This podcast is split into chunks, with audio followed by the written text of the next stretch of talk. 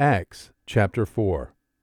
And as they were speaking to the people, the priest and the captain of the temple guard and the Sadducees came upon them, being greatly disturbed because they were teaching the people and proclaiming in Jesus the resurrection from the dead. And they laid hands on them and put them in jail until the next day, for it was already evening. But many of those who had heard the message believed, and the number of the men came to be about five thousand. And it came about on the next day that their rulers and elders and scribes were gathered together in Jerusalem, and Annas the high priest was there, and Caiaphas, and John, and Alexander, and all who were of high priestly descent. And when they had placed them in the center, they began to inquire, By what power or in what name have you done this?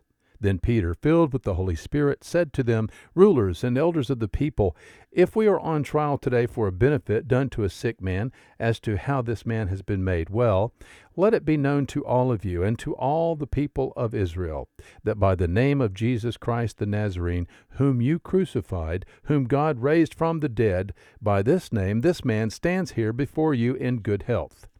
He is the stone which was rejected by you, the builders, but which became the very cornerstone. And there is salvation in no one else. For there is no other name under heaven that has been given among men by which we must be saved.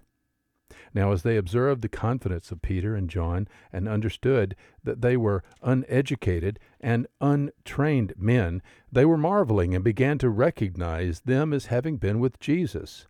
And seeing the man who had been healed standing with them, they had nothing to say in reply. But when they had ordered them to go as- aside out of the council, they began to confer with one another, saying, What shall we do with these men? For the fact that a noteworthy miracle has taken place through them is apparent to all who live in Jerusalem, and we cannot deny it. But in order that it may not spread any further among the people, let us warn them to speak no more to any man in this name. And when they had summoned them, they commanded them not to speak or teach at all in the name of Jesus. But Peter and John answered and said to them, Whether it is right in the sight of God to give heed to you rather than to God, you be the judge. For we cannot stop speaking what we have seen and heard. And when they had threatened them further, they let them go, finding no basis on which they might punish them, on account of the people, because they were all glorifying God for what had happened. For the man was more than forty years old on whom this miracle of healing had been performed.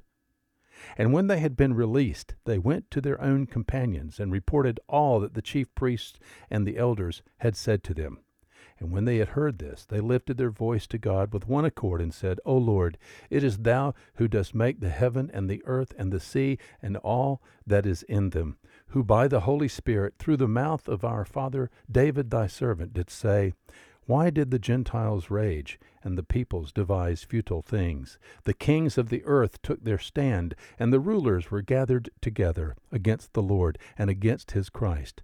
For truly in this city they were gathered together against thy holy servant Jesus, whom thou didst anoint, both Herod and Pontius Pilate, along with the Gentiles and the peoples of Israel, to do whatever thy hand and thy purpose predestined to occur. And now, Lord, Take note of their threats, and grant that thy bondservants may speak thy word with all confidence, while thou dost extend thy hand to heal, and signs and wonders take place through the name of thy holy servant Jesus.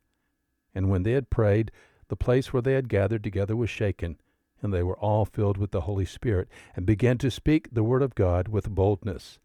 And the congregation of those who believed were of one heart and soul, and not one of them claimed that anything belonging to him was his own, but all things were common property to them. And with great power the apostles were giving witness to the resurrection of the Lord Jesus, and abundant grace was upon them all.